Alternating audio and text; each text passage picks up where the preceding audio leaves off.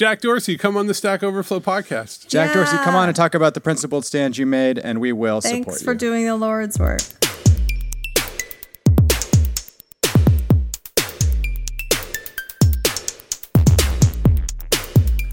Good morning, Sarah. Hey, Ben, how's your day?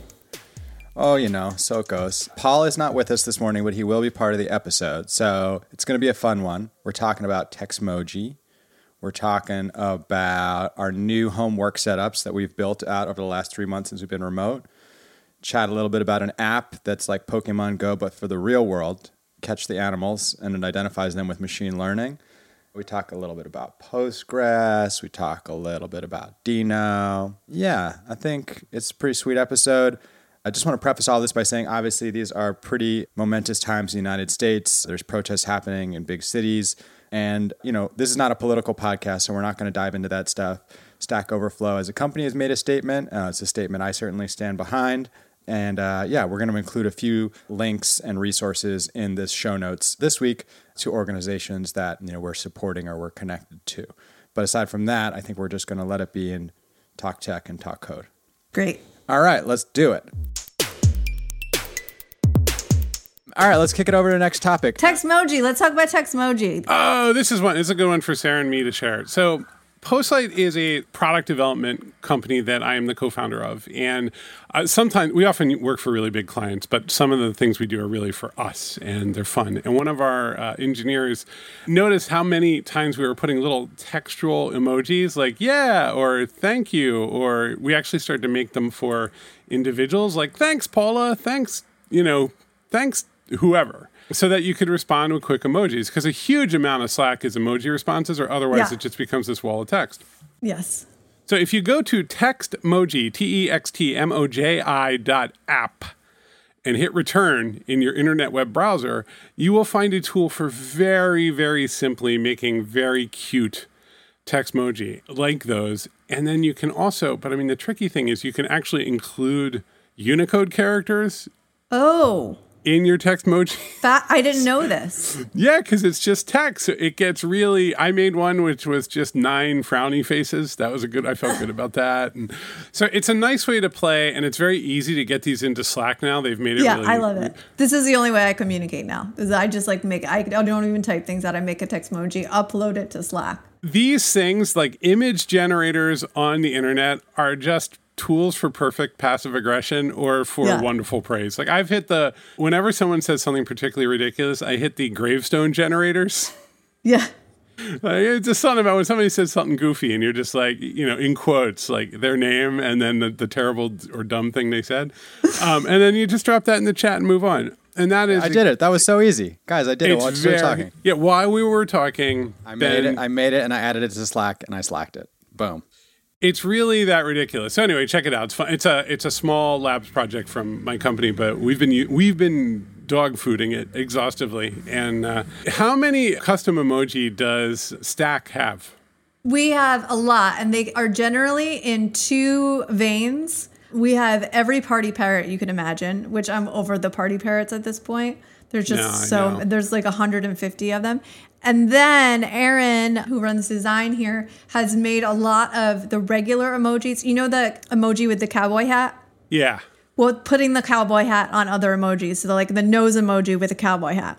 And Yeah, ma- that happens. He's Yeah. done some good. He's done some good work for for for humanity. Yeah. We Yeah. have like 20 versions of our director of design with different costumes on. That happens. That's great. Paul, That's let me give you a little business tip here. Here's what you got to do. You hmm. got to somehow get this baked into iMessage, like Giphy was, where you click a button and then it does the convert to text, and then people will just start using it because it's so easy, and then you'll be acquired. Yeah. Pivot all of Postlight. Don't build Hell any yeah. more projects. That is Yeah. a great business tip. All you Make need to an do is convince tomorrow. Apple to make you a quick slider inside of iMessage, and I guarantee this thing will just take Also, off. let all of your employees find out about it via TechCrunch. Don't announce it at work. Oh, is did that happen? No, I'm sure. I'm sure. All right, so check out check out Textmoji, play with it, and uh, yeah, send an email to Tim Cook and just let him know what you think. Yeah. Yeah. Anecdotal story. I know someone whose work has a whole Slack room dedicated to requesting new Slack emojis from designers. And this got dropped in there the other day, and it was like the robots are putting us all out of jobs. Yeah, that's right. That is what happens. You just you're able to automate just simple processes and and then destroy an entire culture. Sorry. our bad. Um, oh, and when you email Tim Cook about Textmoji, just use like use the promo code Textmoji. That actually that'll give him ten percent off when he acquires it. Today's episode of the podcast is brought to you by Stack Overflow for Teams, the best way to organize and share knowledge across your company. It's used by small startups and some of the biggest companies in the world today. It's free on the basic tier until June 30th with no credit card required. Head on over to stackoverflow.com slash teams and check it out. All right, new topic. So let's talk a little bit about how our work setup or our technology, you know, gadgets and tools have changed since we've gone fully remote. I'll start. For me, the thing that has been the most funny is that I now use every single available web browser because I have to do my work stuff, my personal stuff, my wife's work stuff, her personal stuff, my son's Google Classroom, my other son's Google Classroom, and everybody needs different accounts, and then certain browsers work okay for whatever. But you don't want to be constantly logging in, logging out. So we now have a machine where we have like Safari, Firefox, Chrome, and Edge. Maybe there's one other, and each one is like logged into a different Google Classroom or work account. So you can just toggle between browsers instead of constantly like trying to log in and out of a million different accounts on a single browser. Wait though, doesn't Firefox have those contexts? Like it has a it has a little container thing built in. This might save you time. Maybe I could go back to it. I don't know. But also, then sometimes, Paul, there's a thing where it's like you're in Google Classroom and we're using this video capture portal. And it turns out that works 95% of the time on Edge and 5% of the time on every other browser. So better try Edge. Yeah, that's that is unfortunately real. No, there is in Firefox. There's a thing called containers that lets you have different. It, it, they'll sync to your uh, your account, and they let you be different people. So, oh, uh, I didn't, it, yeah, that's nice. it used to be more valuable. Like right now, Google's a little bit better if you have two tabs open, and one is one email account and one is the other. But in particular, like when you're switching between accounts on one service, it's pretty good. I mean, in Chrome, I am logged into like four or five accounts, but there just kept being these complications. No, no, it's all real. That's containers is supposed to solve that, but it is like, but it's complicated, right? Because you don't actually think of your life that way. You're just like, uh, one of the worst things in the world is that moment when you realize how many passwords are in your password manager, Right. and you're it's like, oh, I- terrifying. Yeah. I'm logged into 1,700 websites. Like that, that's not a good feeling. Like that. I don't. I don't want to have 1,700 representations of myself. Right. I mean, oh, oh, I know. The other thing is like we're we're constantly having to fight with we, we four three people have a Zoom at the same time. So you need to be on this device and I need to be on that device. Yeah. Tablet, laptop, phone, and then again, it would be like, wait, are we logged into this browser on this? Oh, it was just like it's so overwhelming, you know. No, everything in our world was made for like people in an office with computers. Like it's not Yeah. not for five And people one in a job. house. Yeah. Yeah. Yeah, they're not quite old enough to manage their own devices. Is the problem? If we could just give them their own devices, it might it might run a little smoother. Ben are you using Brave because you can get, as Paul calls them, nonsense nickels. No, but I have a whole j- empty jar here, so I better get started. Nonsense. Oh, that's good. That's good. Sarah, what's changed for you? What are tools and tips and tricks? We're life hacking. like hacking. Well, I now have this whole office setup, which is great. Like before, it was just like a whole thing to plug in my laptop and do all these things. And now I have one of those great little things where you just like put your laptop in it, plug it mm-hmm. in, and the monitor is set up, your keyboard set up, your mouse is set up. It's got a whole thing. So it's really great. I'm really happy with it. Yeah, no, I mean, just having that control is really important. Like, just like I know where I am, I have my big screen when I need it. It's good. I have like a grid of wires plugged in. USB C is my enemy. I've decided. like, Preach. Yeah, it's all of our time's- enemies. and just like every, if I move my laptop like six inches in one direction, five other wires will just like choke and stop. So, Yeah. So I've, I found the delicate balance. You know, actually, I, I will say there is a tool called. So, what's really changed in my world is that I need to communicate. I sell. I sell services. I ask people for hundreds of thousands of dollars using only my giant pasty face on video. And that is like, they can't come to the office. They don't know what's real or not. Like, they've never, that's the first time we've met. And I'm going to, and I'm going to be like, yeah, I got a whole company. And they're like, where? And so, More and more, I am finding myself, I've tried a lot of different whiteboarding and sketching tools, and I'm using this one called Whimsical, whimsical.com. And it's very simple. It's Ooh, good. I want to check it out. It's a, it is where OmniGraffle used to be in my world, Whimsical is now, and it is a good brainstorming. More than one person can work on it, but it doesn't. It's not as whiteboardy as as all that, and it lets you just draw and label rectangles and figure stuff out. And so, what that lets me do is demonstrate my thinking. I can share that screen. I can share a tab, and I can draw things and label them while people are talking to me instead of just like going on mute and smashing my keyboard. They can see the thinking and they can know that I, oh. the the number demonstrating active listening over and over Yeah. again. That is my new job. My new job is not to show authority at first because that used to be really like it used to be like let me let me come in and have a cup of coffee so that you can see how everything is great instead my new job is let me listen in the most active engaged way possible show you what's up and the great moment is when they go hey could you send me that then i'm like okay we locked in Yeah. Oh, nice. They're like, this is valuable to them. Yeah. It used to be like, come to the office and you'll see the young coders and the nice place. And then if we get to the next step, maybe we'll go out for the sushi dinner and we'll, cl- we'll seal the deal. And now that's all remote. That's got to be very tough to sell services that mm. way. I mean, it's just all those little semiotics and signals about where the money is going to go and how it's going to be used. Like people just don't know. There, when you engage with an agency, you want to know what you're buying, and and in a pandemic, they don't. And so, like, they see our website, and so instead, yeah, you have to show. And also, look. More active listening in the world is always better. It is Yeah. just better to show people how you're paying attention. Like I will miss when I'm back in the room, even with a whiteboard, I will miss that high fidelity representation of the conversation. Yeah. Well, maybe, maybe Whimsical will be a tool you start to use in your stand up meetings. You never know. These right. wi- Well, wireframes look great. Well, you know, we tried to get this out of the Jamboard, but it didn't quite. The Jamboard is expensive and ridiculous. And so, like, it's a Google product that's kind of a virtual whiteboard, which one day showed up at our office at great expense. And you just kind of blink sometimes. You're like, oh, okay, we bought that. And some people loved it, but it just never quite locked in. Whereas this is like, I need this to get my, my work done. Yeah. Have I told you guys about Seek yet? Have we talked about that? If not, I want to do that. Give that a shout out before No, we go. tell us. Tell it. Yeah. So since March 15th, I've been out of the city in various little uh, more rural areas. And Seek is an awesome app that's been made by, I believe, National Geographic and a, an entity called iNaturalist. And it uses machine learning to identify anything in front of you. So it's basically like Pokemon, but for real life. You're like, what is this plant? And it's like, this is a Japanese rhubarb rose. And you're like, yes. And then it gives you a badge and you like level up. So you're like collecting plants and animals and insects in real life with machine learning on your phone. It's pretty sweet. it sounds like Foursquare for people with no friends. Yes, it's Foursquare for um, David Thoreau. That's great. Fantastic.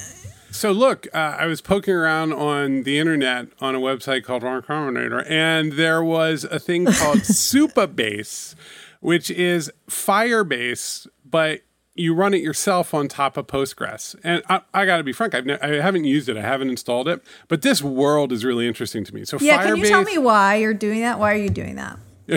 not you, not you personally. Like, why are you going on Y Combinator? Just kidding. It's- but no. yeah. If I'm using Supabase, what do I want? So Firebase is Google's like hosted everything platform. They bought it and now it's really it's pretty core to Google's cloud offerings and it's like here's your database. Go ahead, build it, set up the schema. Here's your accounts. People can log in, they can do things. And so it's a real set of shortcuts that get you to define your data and you start getting APIs kind of for free. And like the low code version of that is Airtable. So this is like in the middle between setting up your your own environment and using someone's like using something that that sort of almost looks like a spreadsheet. Like we're that's Firebase. I'm going to give you the, the sales pitch here. here. Here's how it works. Okay. You build with Postgres, SQL. Supabase handles the magic. Build real time applications. So Supabase takes that Firebase idea, but you run The it locally with your own data. Now, look, there's a lot of things. There's one I love called PostGraphile, which mm-hmm. is like a bunch of TypeScript that gives you a very nice GraphQL API in front of any Postgres database, and it is slick because you're not writing that like Rails code or that that node or that Express code in the middle, right? Like you're just kind of you're just ta- you make the database, and now you have the API. That and so great. It's really good. It's always it's like anything you get in, you're like, oh, there's actually a steep learning curve. Except you get over that learning curve, and now you're like, all right, I get how accounts work here, and I already know SQL. So wow, okay, wow, I just got a whole lot of GraphQL with one SQL statement a whole lot of GraphQL API by writing one SQL statement. That's pretty cool. And so you can move really fast. It's just basically front end and back end without a lot in the middle using GraphQL in the middle. And so Supabase is yet another there's Hasura, which is a Haskell based GraphQL API. There's Postgres, there, so on. So this is a really interesting space. Postgres is a powerful database. It's open source. It does everything. Mm, yeah. And now there's like yet another really simple way to get access to that data. And I, I think that to me, if anything is sort of the future, it is less code in between the data and the user uh, and the front end in particular. That makes um, sense. Uh, so maybe so last night my friend Brenda Storer made a joke and I pretend and I pretended to laugh because I pretended I knew what I was talking about. She said that GraphQL is spicy JSON. It is. Um, can you explain GraphQL to me? Yes. So um, okay. There's a lot of the problem is the way that JavaScript people explain things gets into your brain. So, okay, a REST API, I, I'm talking about resources and kind of I'm getting JSON in response. Mm-hmm. Okay, great. Yep. And tells me all the blog posts. And it might even tell me the names of the authors. Okay, so so I go and I and then I want to get individual author profiles and avatars and so on. A lot of times I have to go back to the REST API and get more data, right? Yep let's say I have this weird, complicated data shape where I have a lot of these tables and I want to have a list of all the blog, blog posts, the authors, but also I want the most recent, like five blog posts that each author has written as well yep. connect to that. You can kind of describe the shape of that in a very, a thing that looks a lot like JSON in an interactive query creator that's sort of built in called GraphiQL that comes with most GraphQL interfaces. So you kind of are like, hey, this is the data I want. And then it goes, it goes on the back end and it goes, oh, hey, cool. I know what the data service is. I'm going to translate that and do all those queries and give it back to you as a big old JSON blob of the kind that you actually want as a developer, the kind that you would normally shape.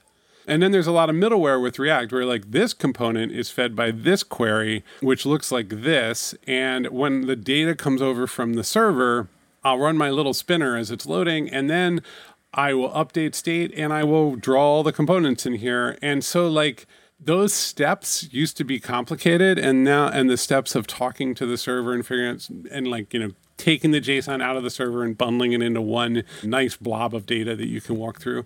Yeah. And they're just not as complicated. You're just kind of describing the shape. And it's actually so simple that I found it confusing. I'm like, really? That's yeah. the, why would that's a weird way to do it? And then you go like, yeah, actually, yeah, it's just dumb. Like it's just it's it's one of those things where like, oh, that's kind of what we've been wanting. Is this? So, it kind of looks like looking at the homepage. It, it looks a little like you're adding a relational level to a non-relational, like a NoSQL database. Does that sound right or no? Am I totally off? For wait, for which? What are you talking for about? For GraphQL, it looks a little like I, you know, I have data. Yes, yes. I want my well. Look, anything can be a GraphQL source. It's not just SQL. But what it's saying is, I like those things that I when I go to Mongo and I just get that big hairy tree Blob. of everything. Yep, I don't want that. that yeah, but I actually want all the nice relational structures on the back end or the legacy That's database so that yeah, it's a good like anything. Here's what's real, right? In our industry, everyone is like compromise, terrible. Yeah. Do it right, you children. And then when you actually use the compromise, you're like, yeah, okay, this isn't actually like some amazing technology. Boy, is it easy. And then like like, you know, ace async in, in Deno is now going to be a lot easier, right? Like it's just we make things easier for ourselves and then it feels kind of weird but no, this is I, the thing is, is I only have an hour or so a day to play in my life, uh, if, yeah. and that's if I'm lucky. And so, really high velocity GraphQL APIs are a good way to play. Also, you can you can get them into production; they're good. They'll work.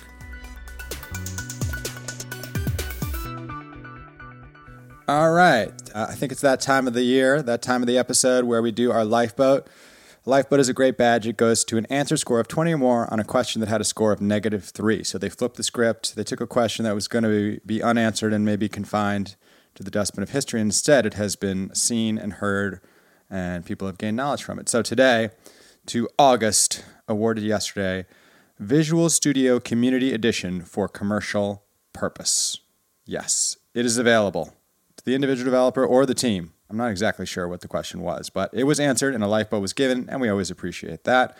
Thanks for listening. I'm Ben Popper, Director of Content here at Stack Overflow. You can find me on Twitter at Ben Popper, although in general I am trying to be quiet because there's not much I think I have to say of use on Twitter these days.